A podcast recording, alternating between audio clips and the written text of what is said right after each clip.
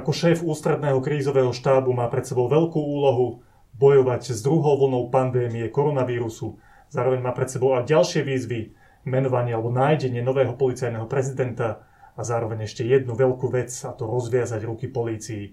Toto sú tie hlavné témy, o ktorých sa dnes budem rozprávať s mojim hostom, ministrom vnútra, pánom Romanom Mikulcom. Vítajte. Dobrý deň, prajem, ďakujem. Pán Mikulec, druhá vlna pandémie môže znamenať veľa takých dramatických vecí pre našu krajinu plnšie nemocnice, nervozita medzi občanmi, zároveň občania, ktorí nemienia rešpektovať všetky tie pravidlá, ktoré, ktoré sú nastavené. Čo v tejto situácii robí ministerstvo vnútra? Všetko, čo sa len dá robiť a naozaj preto, aby sme čo najviac tú krivku, ktorá sa nám tu rozbehla v rámci druhej vlny pandémie covidu, aby sme ju zastavili aby sme ochránili životy, zdravie ľudí, tak ako sa nám to, myslím, veľmi dobre podarilo aj v tej prvej vlne. Všetky možné opatrenia, zúčastňujem sa ja ako minister nielen ústredného krízového štábu, ale aj pandemickej komisie, um, rokujeme s odborníkmi, samozrejme v rámci ministerstva vnútra všetky tie oblasti krízového riadenia, manažmentu, zabezpečenia verejného poriadku, ale aj tých úloh súvisiacich eh, s pandémiou a s jednotlivými opatreniami, takže je toho strašne veľa. Keď si vezmeme špecificky rolu polície, lebo ľudia často vidia pod tou osobou ministra vnútra políciu, aj keď viem, že tá vaša práca je o mnoho širšia, tak eh, čo robí v tejto oblasti polícia? Vieme, že je mnoho ľudí, ktorí napríklad odmietajú nosiť rúška, šíri sa to aj na internete v podobe všetkých hoaxov a dezinformácií čo s tým robí polícia, lebo asi keby zatýkajú, ten zatýkajú, pokutujú každého človeka, ktorý nenosí rúško, tak nerobia nič iné. Aké má pokyny v tomto smere?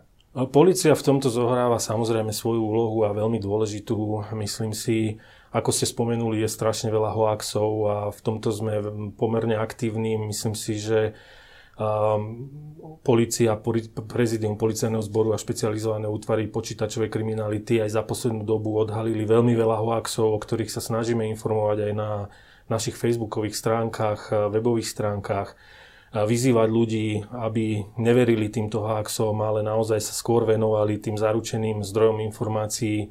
S tým súvisí aj prevencia, preventívna činnosť policie aj v tomto zmysle, aj v tejto oblasti, kedy preventisti chodia aj či len či do škôl, medzi ľudí, snažia sa ich presviečať a, a samozrejme aj na uliciach, aby teda ľudia dodržiavali tie opatrenia, no ale pokiaľ to príde až k tomu, že niektorí si nedajú povedať, tak príde aj k tomu, aby policia robila aj tú represívnu zložku a činnosť a udelujú pokuty. Viete to porovnať tú prvú fázu korona krízy a túto súčasnú, že aké pokyny dostala policia alebo aké problémy rieši policia a ministerstvo vnútra teraz v tejto situácii, keď ľudia to už berú tak uvoľnenejšie. Ja si pamätám, však tam boli denné nárasty v desiatkách prípadov, teraz máme stovky násobne viac a tie ulice sú plnšie, ľudia sú trošku pokojnejší, uspokojenejší s tým, že to nie je možno až ano. také nebezpečné. Aký je ten rozdiel z hľadiska práce silových zložiek? Ten rozdiel v podstate nie je nejaký, pretože stále robíme a snažíme sa robiť svoju prácu a policajti v uliciach, za čo im patrí obrovská vďaka, lebo nie je to vždy jednoduché. A snažíme sa skôr vzbudiť v občanoch Slovenskej republiky to, aby naozaj si uvedomili, že tá situácia aj teraz počas tej druhej vlny je diametrálne odlišná, čo sa týka počtu nárastu pozitívne testovaných že tie rizika uh, tu sú, že to nie je niečo vymyslené a naozaj, aby nosením toho rúška nechránili len sami seba, ale aj tých občanov okolo a svoje rodiny, svojich blízkych. Čiže my tú činnosť zameriavame naozaj na to, aby sme skôr pôsobili tým preventívnym spôsobom, ale pokiaľ teda ľudia nebudú dodržiavať tie opatrenia, tak jednoducho musíme prikročiť aj k tým represívnym veciam. Dôležitá otázka, máte nejaký krízový plán v prípade, že sa nám to trošku viac vymkne spod kontroly, že nemocnice budú naozaj úplne preťažené, že ľudia budú vidieť aj viac úmrtí vo svojom okolí.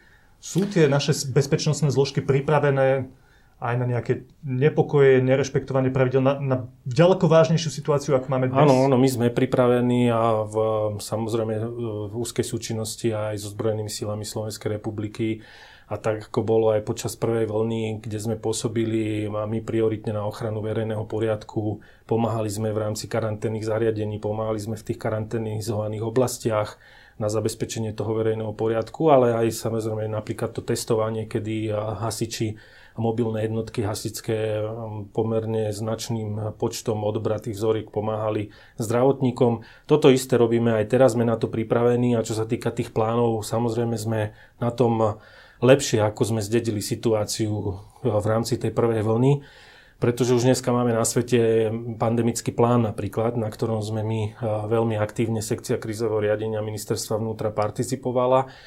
A aj podľa tohto pandemického plánu bol napríklad navrhnutý pandemickou komisiou, aby sme zaviedli núdzový stav. Takže naozaj ideme v súlade s plánmi a s tým, ako sa situácia vyvíja.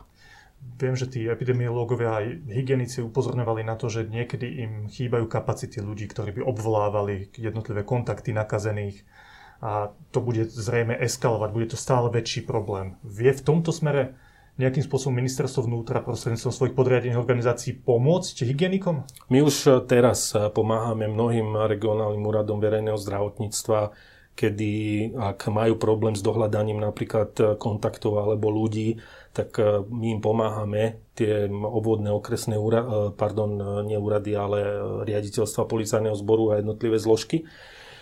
Ale aj okresné úrady, pretože aj to sú predlžené ruky ministerstva vnútra a štátnej správy v jednotlivých regiónoch. Zasadajú krízové štáby, kde sa tieto situácie riešia, lokálne krízové štáby, vyhodnocuje sa situácia priamo na mieste so starostami, primátormi, a všetky tieto informácie sa vyhodnocujú a snažíme sa pomáhať samozrejme tam, kde, sa, kde, kde to vieme. Áno, ale tá pomoc spočíva teda v tom, že keď nevedia dohľadať nejaké tak, neviem, telefónne číslo, my s nimi spolu, áno, vedia sa, majú vzťahy, ozvu sa policia a policia v tomto vie pomôcť. Áno. Áno, tá moja otázka je aj v tom, že keď majú málo ľudí, ktorí by obtelefonovávali tie kontakty, tak to je už ich vec, ktorú oni majú no, riešiť, s tým už vy nepomáhate. Toto je prioritne samozrejme na nich, pretože my nevieme poskytnúť teraz príslušníkov policie na to, aby e, telefonovali, zdvíhali telefóny a, a robili tieto, tieto veci. Bohužiaľ tá situácia s počtom e, pre zamestnancov na úradoch verejného zdravotníctva, regionálnych úradov verejného zdravotníctva bola zdedená, pretože uplynulom období x rokov jednoducho bola situácia taká, aká bola, neboli pandémie nejakého veľkého charakteru, tak e, táto súčasť zdravotníctva bola pomerne v značnej miere zdecimovaná a dneska to bohužiaľ cítime. My sa snažíme aj na úrovni vlády, aj na úrovni ústredného krízového štábu túto situáciu riešiť. Hľadáme všetky možné spôsoby, ako je to v kompetencii ministra zdravotníctva, aby navýšil počty na tých úradoch verejného zdravotníctva Myslím, že do určitej miery napríklad aj brigádnikov sa podarilo už na túto činnosť zohnať, tak sa to zlepšuje. Mám úplne poslednú otázku k tejto téme koronakrízy. Myslím, že tú vašu činnosť osobnú aj policie najviac občania videli v tej prvej vlne počas Veľkej noci, vtedy, keď bol taký zásadný lockdown celej krajiny, uzavretie tých jednotlivých okresov. Hrozí niečo podobné aj teraz, alebo máte to aspoň v tých vašich plánov, plánoch, že v nejakom momente, ktorý je presne nejak špecifikovaný, tak si to predstavujem aspoň v tých plánoch, poviete, teraz nastal čas na lockdown, na zamknutie celej ano, krajiny. To je, to, je? je to v rámci tých plánov uvedené. My e, naozaj ten pandemický plán je pomerne podrobne spracovaný. Kedy sa to stane? Aké sú tie podmienky? No, sú tam dané podmienky, ktoré ja teraz vám z hlavy nepoviem. Je ich tam niekoľko tých kritérií. Samozrejme to nie je len o jednom kritériu, ale tých kritérií sa vyhodnocuje veľmi veľa na jednotlivé tie kroky.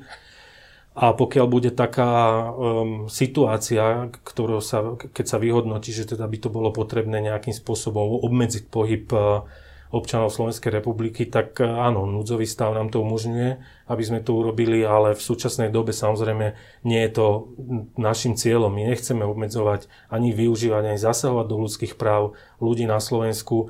Jediné, čo chceme, aby dodržiavali opatrenia, pretože tie čísla všetci, myslím si, veľmi dobre vidia dennodenne, koľko pozitívnych um, stup, teda pribúda pozitívne testovaných a jednoducho len chceme, aby dodržiavali tie opatrenia. Aby participovali na tom, aby sme si to spoločne e, tu na Slovensku ochránili. Ďakujem pekne. E, krátko k ďalšej téme. Vaši predchodcovia na ministerskom kresle, pán Robert Kaliňák alebo aj Daniel Lipšic, to boli také mediálne veľmi známe osobnosti. mali aj tých hovorcov, ktorí pôsobili dlhé roky v médiách, výrazné tváre tiež, myslím teraz pána Gábora Grandela alebo pána Rika Tomáša a, ďalších. A vy sa zatiaľ pre novinárov zdáte za tých pár mesiacov taký menej nápadný človek a na to existujú dve zdôvodnenia. To prvé je také, že vy ste zvyknutí už z práce v tajnej službe, že pracujete tak v utajení, potichu, robíte si tie svoje veci a nepotrebujete okolo toho robiť nejaký veľký hluk. A druhé zdôvodnenie je, že na tej vašej stoličke si tak trošku oddychujete. Tak ako to a, je? A, a. Použijem, je, je, to tá prvá možnosť. E, pre mňa nie je dôležité byť e, mediálnou hviezdou a byť denodenne na obrazovkách televízie, ale skôr je pre mňa dôležité sú výsledky práce a tej práce naozaj máme veľmi, veľmi veľa nielen súvisiace s koronavírusom a spadli sme do toho naozaj, alebo teda keď môžem hovoriť teraz ja sám za seba ako minister, spadli sme, spadol som do toho rovnými nohami a mm, používam takú metaforu, že nie do rozbehnutého vlaku, ale do rozbehnutého rýchlika. Je tých e, vecí veľmi veľa na riešenie a ja sa snažím venovať v prvom rade tomu a a tak, ako ste povedali, myslím si, že je dôležité, aby potom hovorili výsledky práce a nie to, koľko sa človek objavuje v televíznych obrazovkách. Áno, však niečo už vidíme. Na tých televíznych obrazovkách vidíme časté zásahy Národnej kriminálnej agentúry, ktoré sa týkajú aj dosť exponovaných ľudí, sudcov, bývalých funkcionárov z bezpečnostných zložiek dokonca. A to sú naozaj vážne mená, ktoré pred pár mesiacmi, pred pár rokmi ešte požívali veľkú dôveru a vážnosť, dôveru aj zo strany štátu. A ja sa vás chcem opýtať úplne otvorene na rovinu. Toto je viac spôsobené, množstvo tých zásahov a to, že sa ide po krku aj známym ľuďom, je spôsobené viac tým, že bol zavraždený novinár a zmenila sa tá spoločenská atmosféra, alebo a ak áno, tak do akej miery je to spôsobené nástupom nového vedenia bezpečnostných zložiek?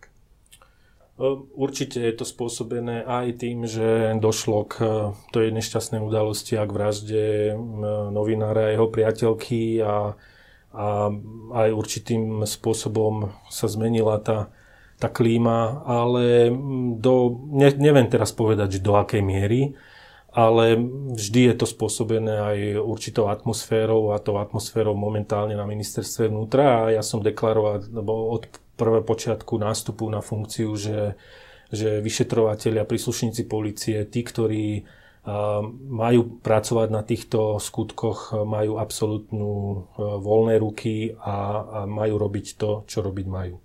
Mhm. Ktorá z tých personálnych výmien, ktoré sa udiali pod vašim vedením, bola podľa vás tá najdôležitejšia? Lebo vieme, že často stačí vymeniť niektoré tie top figúry, tých všetkých zložkách a tá atmosféra v celom zbore policajnom napríklad alebo v NAKE sa zmení. Čo vy považujete za tie top výmeny, ktoré pomohli urýchliť alebo rozviazať v policii ruky? Tak um, bolo to pomerne aj e, sledované a, a došlo k výmene policajného prezidenta. Uh, myslím, že toto bola jedna z e, takých prvých a dôležitých výmen policajného prezidenta. Dneska je vo funkcii nový policajný prezident, aj napriek tomu, že je len teda poverený dočasne, je vypísané nové výberové konanie na policajného prezidenta ale aj ďalšie výmeny, e, vedenie ministerstva vnútra ako také, ktoré prišlo s určitou e, možno iným nastavením. Ja to vnímam aj na mnohých tých stretnutiach, ktoré kde mi povedia rôzne organizácie, ľudia, že jednoducho za minulého vedenia nedostali priestor, že ich nikto nevypočul, že sa neriešili mnohé problémy a dnes sa tie problémy jednoducho riešia. A viete mi tak aj verejnosti úplne tak laicky vysvetliť, tak predtým tá NAKA u známych ľudí, napríklad pán Beder bol v médiách tak ďalej, nezasahovala vôbec. Zmenila sa vláda, zmenila sa atmosféra po vražde Jana Kuciaka. Ako sa to reálne stane, že tá NAKA tam zrazu príde a zasiahne v tejto veci? Ako, ako to máme chápať? Tak e, je, je pravdou a treba byť aj objektívny, že niektoré veci e, sa neudiali zo dňa na deň a boli mnohé rozpracované už dlhšiu dobu. Ale viete, to je, každý človek má určité nastavenie, aj tí vyšetrovateľia, aj tí mnohí príslušníci policie majú svoje nastavenie, mnohí čakali, mnohí jednoducho áno, musíme objektívne povedať, možno sa aj báli za toho predchádzajúceho vedenia e, prísť s nejakými zisteniami. To vážne? A no, ja hovorím možno. Je to, ja to tak vnímam, lebo počúvam mnohých a stretávam sa, nechcem teraz hovoriť, že s vyšetrovateľmi to vôbec nie, lebo nepadá to do mojej kompetencie a nechcem zasahovať. Vyšetrovateľom sú procesne samostatní a zopakujem to, čo som povedal, že áno, ja som len povedal, aby robili svoju prácu a ja ako minister sa budem snažiť vytvárať im všetky podmienky na tú prácu také, aké majú mať. Takže to mohlo byť tak, že nejaký policajt znaky mal odložený, nejaký spis, nejaké, nejaké materiály, ale mali odložené, nepracoval s nimi a keď sa zmenilo vedenie, cítil Kľudne, áno, atmosféry, áno, tak to vyťahol. Áno, je to, je to pravdepodobné a e, ja si myslím, však e, viete, ľudia, to, to nie je len v rámci policie, ale celospoločenský jav, že aj na mnohých tých úradoch keď teraz aj kolegovia, ministri, alebo proste sa ľuďom rozvezuje jazyk, rozvezujú sa im ruky, pretože povedia častokrát, že no áno, teraz prosím vás pekne riešte to, lebo som to skúšal riešiť predtým, nikto sa o to nezaujímal, tak teraz ma vypočujte. A mne osobne sa stalo, že áno, x krát som vypočul niekoho, kto mi povedal, že predtým takú šancu nemal. Mhm. Ďakujem pekne. Spomenuli ste policajného prezidenta, to je jedna z mojich posledných otázok. Pred troma týždňami tu tuším sedel pán premiér Igor Matovič na tejto stoličke, kde ste teraz vy. A on povedal, že vy osobne ste ho presviečali, že pán Peter Kovažík je, je správny človek na toho dočasného policajného šéfa, napriek tomu, že robil na úrade vlády, kde bol pán Pellegrini, pán Fico predtým. Čím vás pán Kovažík presvedčil? Ja poznám pána Kovažika nie osobne, ale teda vnímal som ho zo spoločnej práce už niekoľko rokov. Ja viem, že bol aj pridelencom vo Washingtone, že robil e, vyšetrovateľa, kde fungoval na najväčších, alebo mm, vyšetroval niektoré z tých naozaj závažných e, kauz a prípadov. Mikloša Černáka. Napríklad. E, je to skúsený policaj, ktorý má aj skúsenosti zo zahraničnej teda spolupráce, pracoval v rámci tej korupcie a na úrade vlády, teda má to zvládnuté aj koncepčne. A ja teraz nechcem povedať, že je to úplne že ideálne riešenie, ale čo je ideálne v dnešnej dobe? Jednoducho my, a ja som sa tak rozhodol a preto som aj prehováral, alebo teda rozprával sa s premiérom o tejto nominácii. Reagovali sme na to, že pán Lučanský sa rozhodol odísť postu policajného prezidenta a úprimne povedané, pre mňa toto bola najrozumnejšia a najvhodnejšia voľba.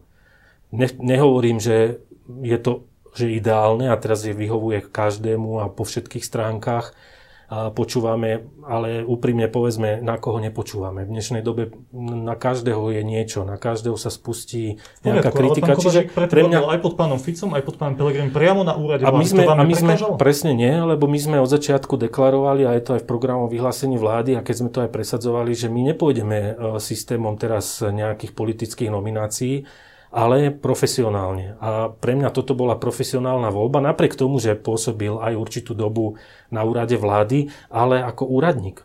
On pôsobil na korupcii, snažil sa riešiť a riešil, to môžem povedať, pretože mnohé e, veci za ním boli. Čo sa týka koncepčných vecí korupcie, toto si trošku ľudia mýlia, že bol na korupcii, ale nevyriešil žiadne korupčné kauzy. No ale on nemal dosah ich riešiť reálne, tie korupčné kauzy ale koncepčne. Ale tie korupčné veci mali riešiť už potom orgány činné v trestnom konaní. On nebol orgán činný v trestnom konaní. A to, že ich oni neriešili, to sme tu rozoberali, prečo to neriešili a, a mohli riešiť. Ale v tomto zmysle on pôsobil e, na poli koncepcii a teda tej nejakej koncepčnej práce a tu si vykonával. Pán minister, povedzte úplne na rovinu, pán Kovažík sa možno prihlási aj do toho výberového konania, ktoré už bolo vyhlásené z vašej strany na trvalého policajného prezidenta, teraz je dočasný. Bol by podľa vášho názoru dobrým kandidátom? Určite áno. Je to, bolo to ja, ako som spomenul a zopakujem to, bola to pre mňa voľba, ktorá, a stojím si za to voľbou, a som presvedčený, že by bol dobrým kandidátom. Napriek tomu hovorím, že áno, vyhlásili sme výberové konanie, nech sa do toho výberového konania prihlásia naozaj všetci schopní, ktorí by mohli zastávať funkciu policajného prezidenta a my naozaj budeme sa snažiť vybrať toho najlepšieho. Že pán Kovažik není váš kôň, ktorého tam nasadíte do toho výberka? Nie, nie. Je to, je, bude to jeden z účastníkov výberového konania, pokiaľ samozrejme sa rozhodne, od, e, že, by, že by sa prihlásil do toho výberového konania, ale ja vyzývam týmto, aby sa vyz, e, prihlásilo čo najviac ľudí. Samozrejme a nech máme možnosť posudzovať a vyberať toho profesionála, ktorý tú funkciu zastávať a do budúcna bude. Ešte mi napadla jedna otázočka v súvislosti s tými početnými zásahmi polície v posledných mesiacoch. My sme videli pred pár dňami takú celkom kurióznu situáciu. Starosta Bratislavského nového mesta, pán Kusy, celkom demonstratívne odvedený, myslím, že to neriešila NAKA, ale nejaká krajská Krajské policia, áno. Fotky, ako odchádza do policajného auta, ako bol celú noc strávil v celé predbežného zadržania. Nakoniec sa tie dôkazy proti nemu javia byť nejaké slabé. Ako čítate túto situáciu? Neviem, či sa k tomu môžete vyjadriť. Môžem. Tá moja otázka je, že či už tá aktivita tej policie nie je niekedy až kontraproduktívna? Uh, viete, v tomto zmysle áno, uh, viem a reflektujem to aj v médiách. Niekedy tie médiá bohužiaľ z toho spravia možno viac, ako, ako by bolo treba. Uh, tu si treba uvedomiť, že vyšetrovateľ, už som to dnes spomenul, je procesne samostatný a vyšetrovateľ aj v spolupráci s prokurátorom stanovuje aj taktiku zadržania, respektíve Eh, či danú osobu predvolá, či ju zadrží a má na to všetky potrebné mm, informácie, dôkaznú situáciu, on sa rozhoduje. Takto sa rozhodol vyšetrovateľ a je to absolútne v jeho kompetencii aj v spolupráci s prokurátorom. Takže nevidím na tom absolútne nič zlé. To, že teraz sa to zdá, že či teraz pána Kuseho... Bolo to rozhodnutie súdu, to treba rešpektovať. Súd sa rozhodol, že bude stíhaný zatiaľ na slobode. A prokurátor, ak sa nemýlim, sa odvolal voči tomu rozhodnutiu, tak jednoducho si musíme počkať. Ale v tomto zmysle naozaj je treba povedať, že e, právomoc vyšetrovateľa je rozhodnúť o spôsobe zadržania danej osoby, pokiaľ na to má on dôvod a ten zjavne mal aj v súčinnosti s prokurátorom tak to urobili tak, ako to urobili. Ja to rozumiem, len viete, keď si predstavíte situáciu toho človeka, ktorý tam pred médiami... Áno, ja si to viem veľmi to dobre predstaviť. Ja, som, ja si to viem veľmi dobre predstaviť, lebo som to zažil. Áno. A nakoniec 8 rokov som musel dokazovať svoju vinu, e, respektíve nevinu, pardon, pred súdom. Takže ja to vnímam veľmi dobre. Na druhú stranu je to naozaj rozhodnutie toho vyšetrovateľa a tie dôvody, pokiaľ on tam mal a zjavne ich mal, keďže mu to odobril aj prokurátor, tak e, to urobili tak, ako to urobili. Áno. Ďakujem pekne. Dve kratučké otázky od našich divákov. Andrej Škoda sa pýta, či neuvažujete nominovať pána Jaroslava Spišiaka na post policajného prezidenta. Nie, Viem, že radí. On nemá takúto ambíciu nie, asi. Nie. Aká je jeho pozícia na ministerstve? Je to môj poradca a spolupracujeme, myslím, veľmi úzko, ale táto ambícia nie je ani z jeho strany, ani z mojej strany, aby išiel za policajného prezidenta. Ale je to pre vás osme veľmi dôležitý človek. Áno je, áno je. Ďakujeme. Ďalšia otázka je, či je dôstojné, aby sa po pol roku pôsobenia novej vlády menili štátni tajomníci na ministerstve vnútra ako na bežiacom páse? Tak nemyslím si, že sa menia ako na bežiacom páse. Vymenil sa jeden štátny tajomník eh, a pán Lukáš Kyselica odišiel a bol nahradený, takže nebolo to ako na bežiacom páse. Tam to, bola tá šéfka služobného Ale to nebola štátna tajomnička, bola to šéfka, teda generálna tajomnička služobného úradu. Nevyzerá to dobre. Uh, áno, my sme ani nikdy nepovedali, že sme prišli a že neurobíme chybu a že sme ideálni uh, a nie som ideálny ani ja, nebol ideálny ani pán Lukáš Kyselica, ktorý nominoval pani Bilecovú. Nakoniec sa ukázalo, že teda nebola to celkom dobrá nominácia tak sme jednoducho napravili a od tej doby ideme a šlapeme a, a robíme, čo vieme a, a myslím si, že tie výsledky už sú aj, aj vidieť. Želám vám všetko dobré v vašej ďalšej práci a ďakujem pekne, že ste prišli k nám do štúdia. Ďakujem pekne za pozvanie, všetko dobré. Dovidenia.